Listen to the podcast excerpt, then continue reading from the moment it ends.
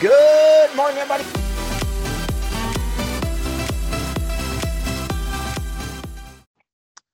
So today was a beautiful day to get out and run. I love, love, love trail running. And uh, today I bought these new shoes that I was going to try out. They're a zero drop, which helps me get into more of a natural running style.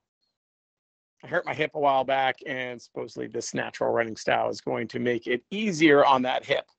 And so, why not give it a shot? Well, tell you why not. Because sometimes when shoes don't fit right, you learn about it probably too far down the trail. And that was what I was dealing with today, were these crazy blisters that reminded me of some of the endurance hikes that I've been on when blisters almost make you just want to tap out and quit. Well, I wasn't quitting, but I definitely was. Uh, thinking about it.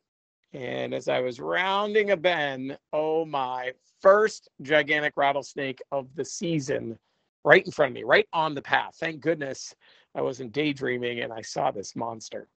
So I stopped and decided, okay, you know what, I'm going to try to scare it off the trail. So kind of tossing stuff at it, and all it does is kind of coil up. And I'm thinking, oh my gosh, I'm going to get bit, and I don't have my cell phone, and this is going to be a nightmare.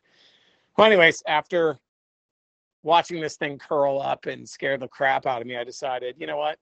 I'm already halfway through this run. I've got crazy blisters.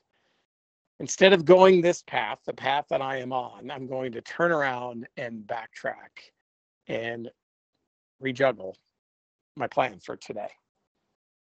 Still hit my goal, but not the way I thought I was going to do it. And I wanted to send this quick message to you, or not so quick, to say, you know what?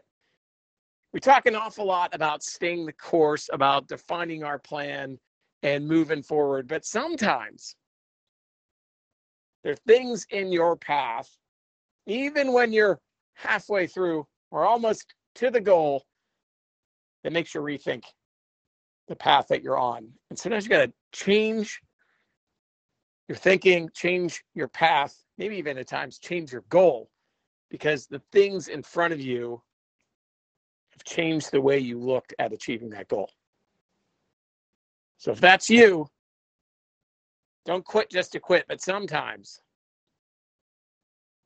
you may need to change a few things in order to achieve what it is you're after so you don't have a disastrous end to the journey that you're on. Make it a great one. If you need me, Voxer, V O X E R, and my username is Wible, W I B L E. Talk to you soon.